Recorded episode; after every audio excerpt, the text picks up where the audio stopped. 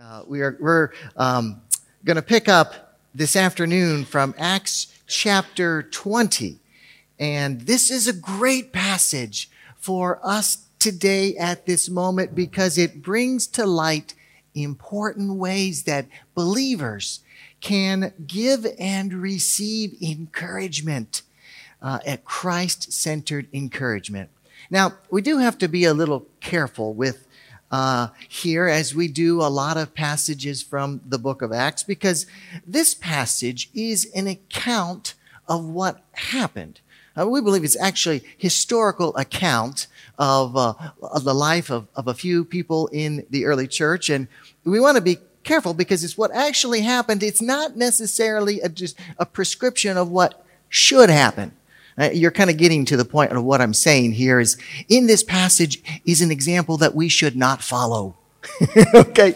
I'm going to let the, I'm going to spill it right there. There's an example we should not follow in this passage, but yet there are also examples of what we should follow.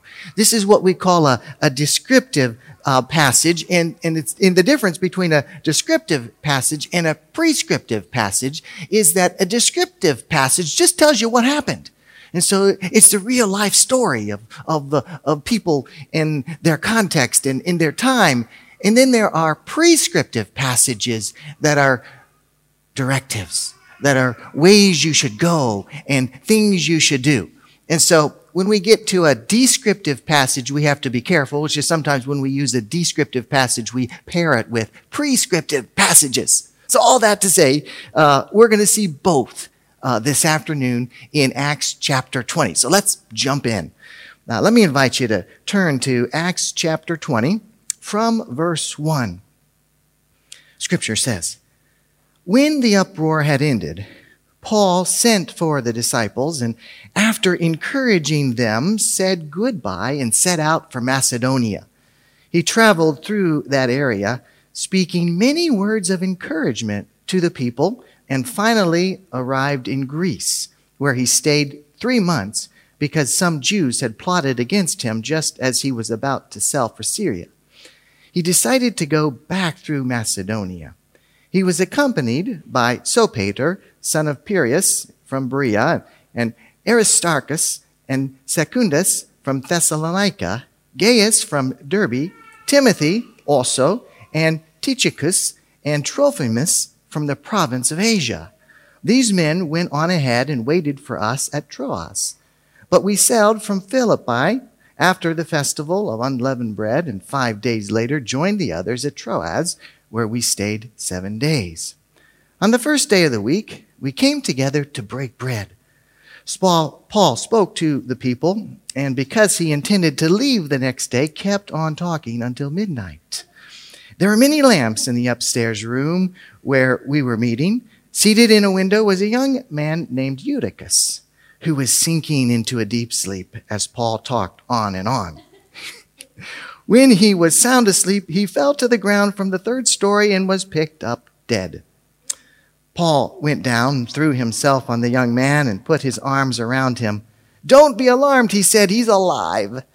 Then the people went upstairs. Then he went upstairs again and broke bread and ate. After talking until daylight, he left. The people took the young man home alive and were greatly comforted. I love this passage. Uh, and, and right from the very beginning, the word that jumps out in the focus of this passage is encouragement. Encouragement is the theme of this chapter. In fact, the verb parakaleo, which means to encourage, appears three times in this passage in verses 1, 2, and finally at the end in verse 12. After the riot in Ephesus, Paul executed his plans to, to visit Jerusalem via Macedonia and Achaia. We can fill in the details actually here of what happened from Paul's letters to Second Corinthians and Romans, which he wrote during this time. So Paul went to give an offering to the saints in Jerusalem, a gift that no doubt brought much encouragement to the church and believers. And while making the swing from west to east, Paul had an opportunity to not only collect funds, but to encourage the saints in their faith, as he had done earlier in his ministry in Acts 14 and in Acts 15. Acts 14, we see it. It says, They preached the gospel in that city and won a large number of disciples. They returned to Lystra, Iconium, and Antioch, strengthening the disciples and encouraging them to remain true to the faith.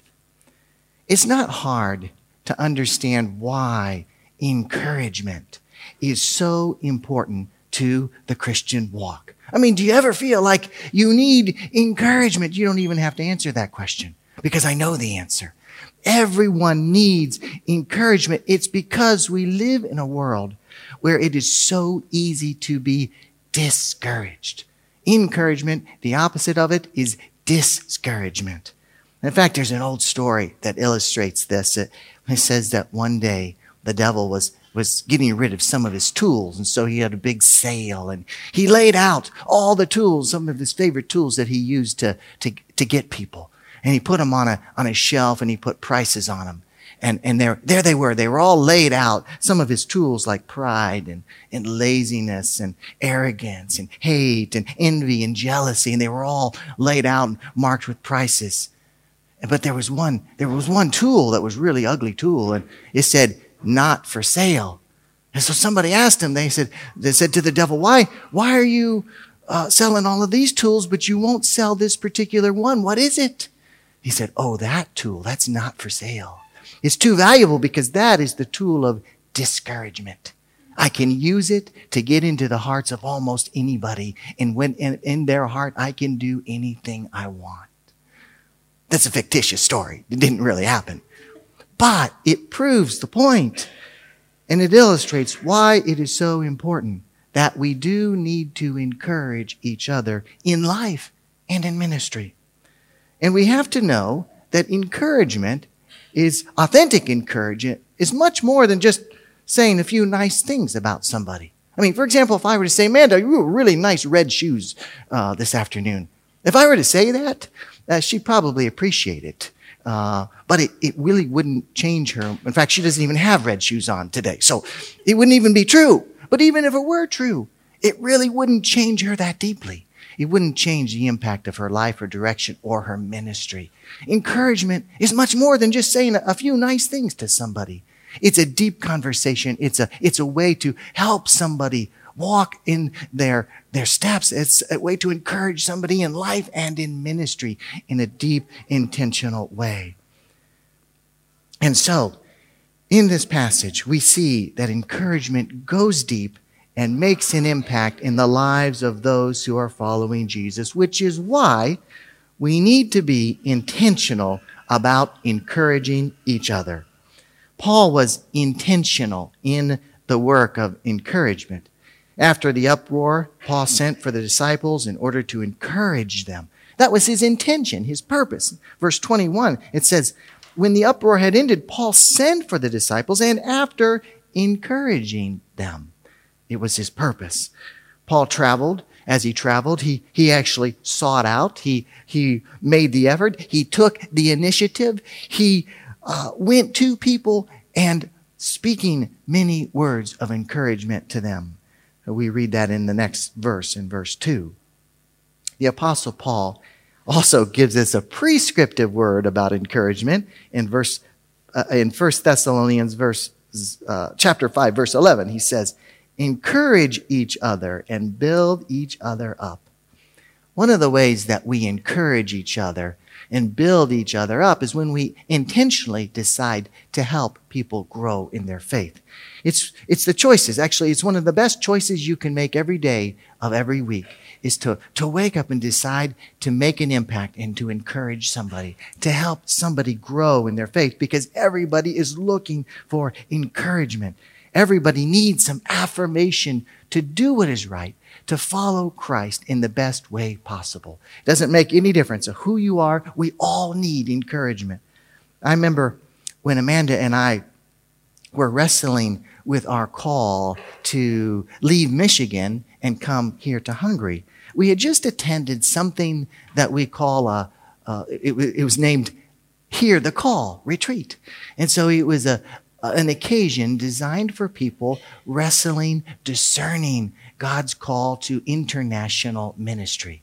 And so we had, we had gone there and, and we begin, we're beginning to get a sense, a, a clarity of God's call. And we were actually beginning to take concrete actions to answer that call, which, which, you know, we were a little bit nervous. You can understand that. It was a big step for us. I mean, we were basically going to sell our house and give up two very good jobs and pull our kids out of everything they've ever known in life and, and go to, at that point, we didn't even know where we were going. We were just going to go the Lord was calling us to go, and so uh, we, we felt that we needed to go.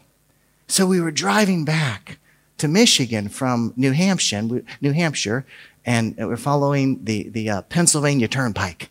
Uh, it's amazing how God can speak on the Pennsylvania Turnpike.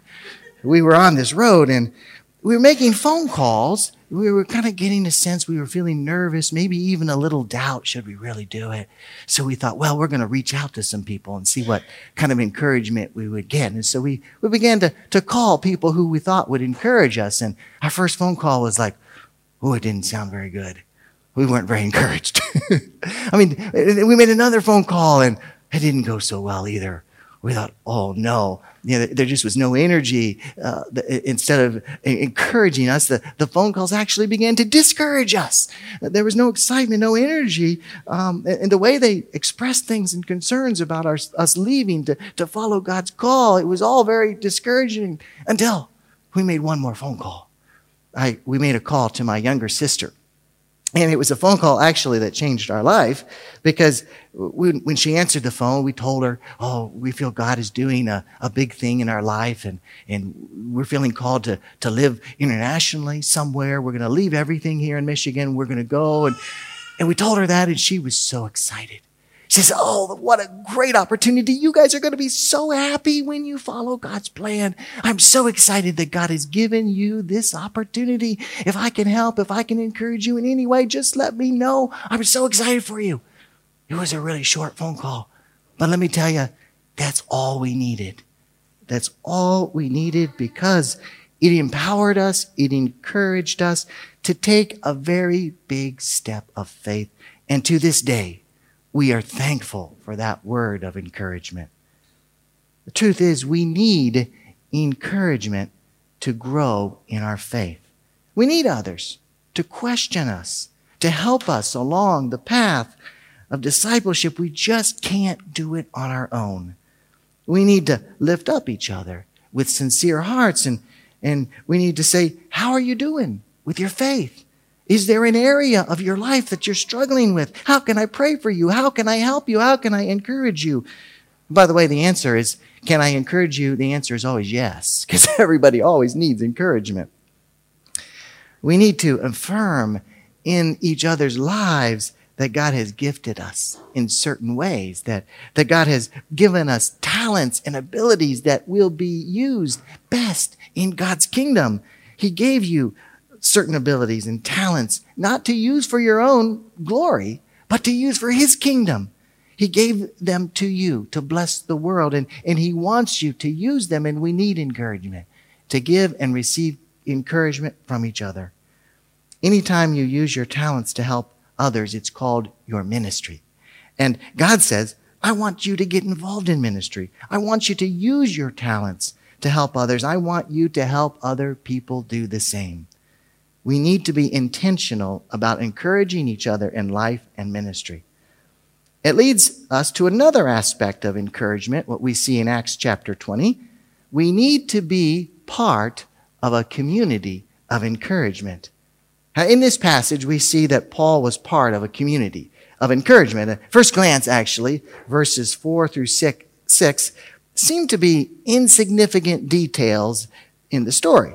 In fact, when you read these names, uh, you understand why preachers sometimes like to avoid these passages. The names are hard to pronounce. And so we, we struggle a little bit, but yet the, the story is important. I mean, look at these names. Sopater, son of Pyrrhus, of Berea, Aristarchus, and Secundus, and, and Tychicus, and Trophimus. I mean, but this was a community of strong leaders. This list of names shows how Paul surrounded himself in the midst of community. And this community grew as a result of Paul's ministry. But so did Paul. Uh, that's important. Uh, scholars think that the reason Luke actually goes to the effort to list these men was because they were delegates from their churches who were both bringing mon- monetary help and spiritual help to the church in Jerusalem. It was a tangible form of encouragement. It has been said that we need to be part of an encouragement community in three different ways. We need to have someone in our life who passes encouragement to you. You need to have someone who gives you encouragement. And you need to have someone else who comes alongside of you. Someone who gives you encouragement, but yet you also give encouragement to. And then you need someone in your life who you just pour into, who you give lots and lots of encouragement.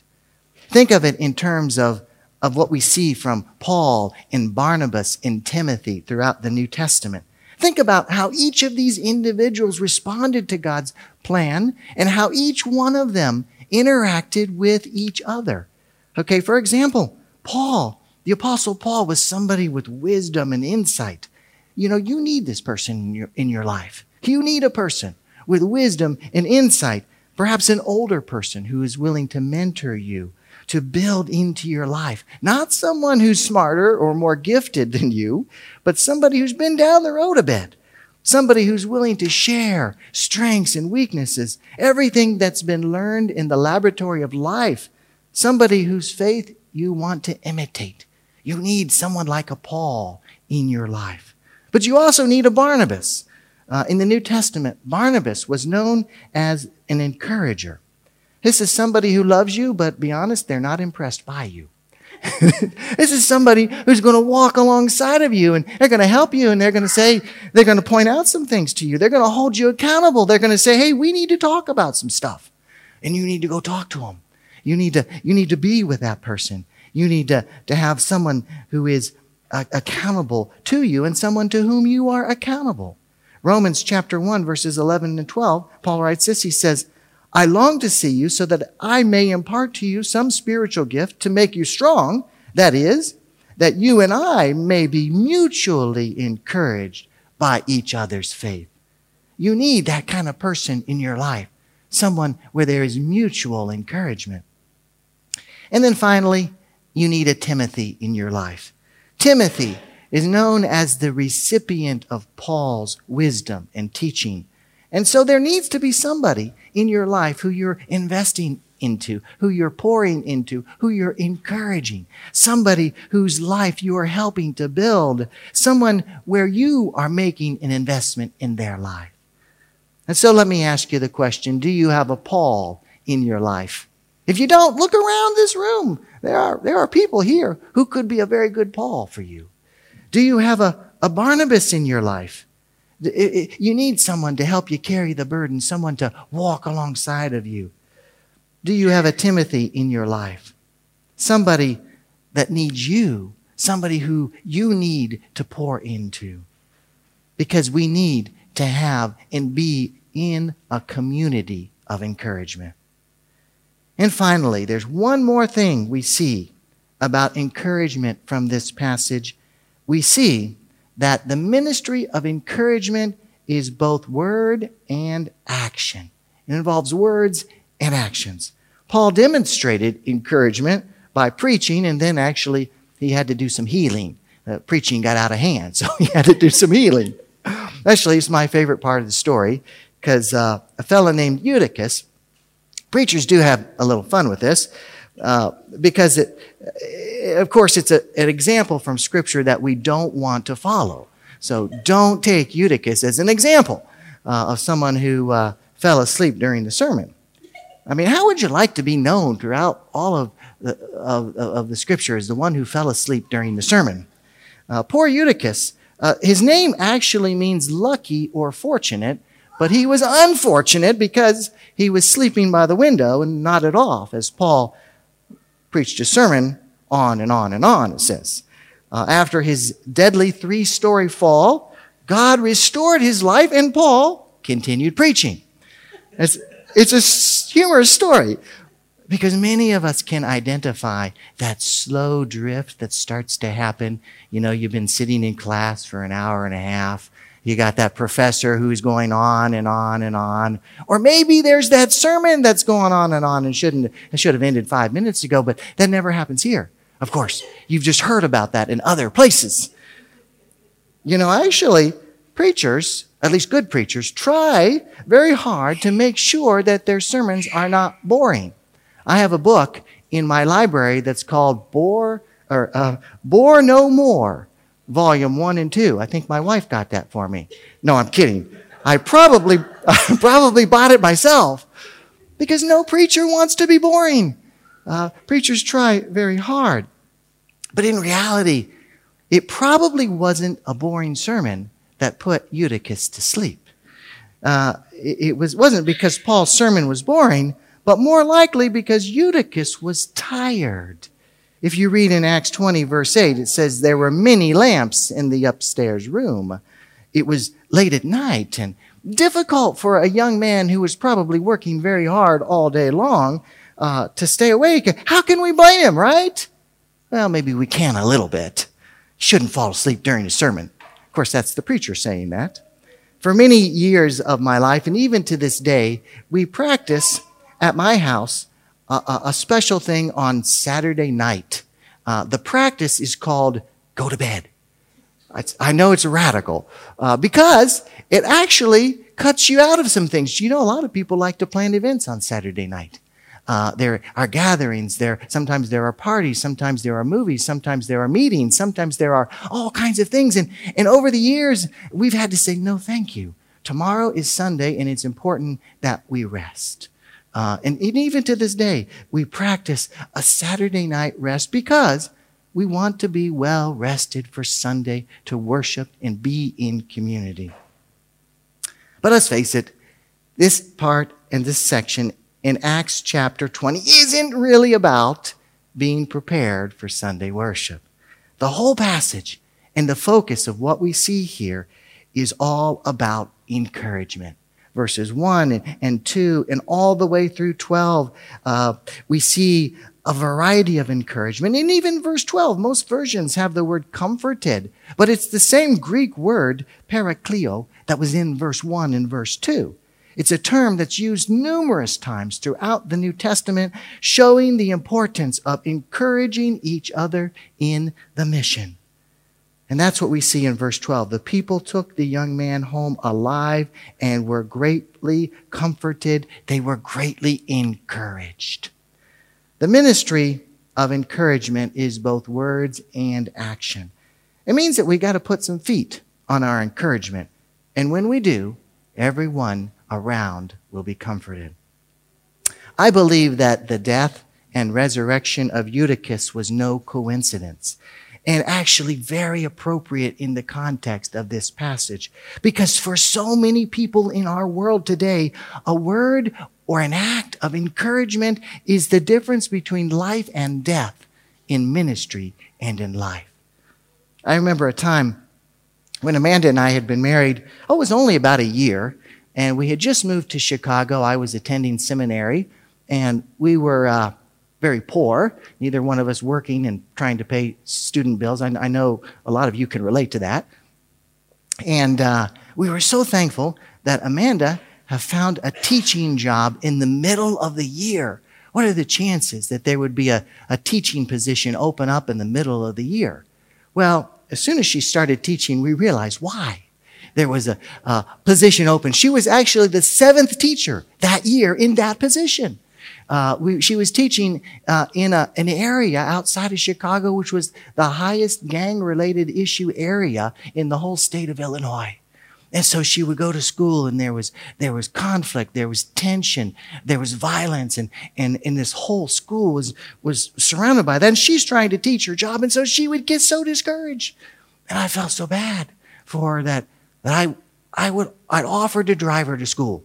So it was okay, except it was a 45 minute drive there.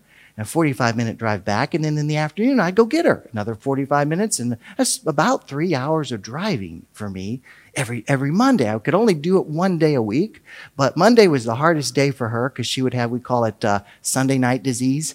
It's when you feel really bad about what's going to happen on Monday. So you just kind of, you know, so I would help her on Monday and take her there.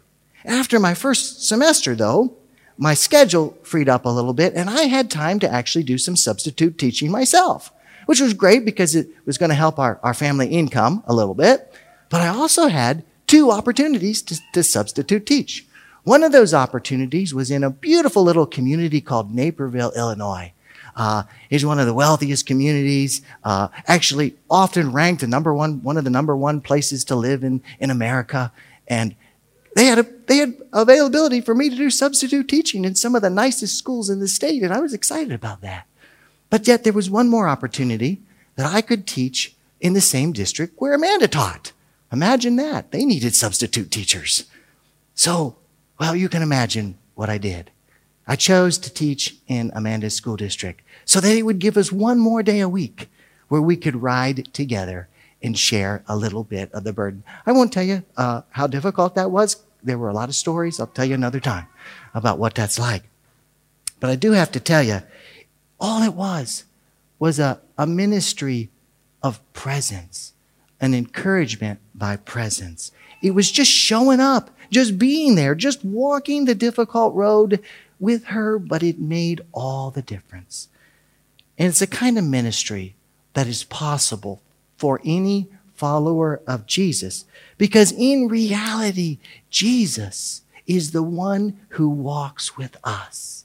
Jesus is the one who chose the difficult road. He picked the difficult job. He chose the extra commitment, the extra work to be with us. In fact, He's the one who comes close. He is Emmanuel, which means God with us. That's what we celebrate at Christmas and Advent. We celebrate that God came close. He is close and He is still with us today. Maybe that's the encouragement you need. You need to know that God comes close. There's no place you can find in this world that God is not wanting to be with you, that He's not there, ready to help you and encourage you. He came to us as a human being. He, he gave up everything heaven had to offer. He experienced every hardship, every frustration, every type of task and tension that we know today. And he did that because he loves us and he reaches out to touch and encourage our lives. Even in this moment, our Lord and Savior is saying, I know you can do it. I created you. You are capable. You are talented. You are called. And more than that, you have the power of the Holy Spirit. You have everything you need. You can do it. The Holy Spirit is saying that right now, even in this moment. And maybe, maybe the encouragement you need is to give some encouragement to somebody else. Because Christ comes close to you, you can come close to others. You can be the hands and feet of Jesus to someone else today. You can shadow the incarnational ministry of Jesus because you know that for someone, your word or your action of encouragement is the difference between life and death in ministry and in mission in their life. Can you be an encouragement to someone else even today? Can you feel encouragement from the Holy Spirit who is with you now, encouraging you, reminding you that you are called, you are gifted, and that He is here with you? Let's pray. Lord, we are so thankful for your presence. And, and because you are here, because you are with us, because you are Emmanuel, we have the, the wonderful opportunity to encourage each other. In fact, it's not only an opportunity, it's part of our ministry. It's part of our mission, our calling to be a blessing to others. Lord, help us to be people who are not only encouraged by you, but people who encourage each other in you. Help us to be people of encouragement, people who have experienced the life and death, the resurrection of Jesus in our own lives, so that we may be who you've called us to be. Lord, we thank you and we pray all this in the name of Jesus our Lord. Amen.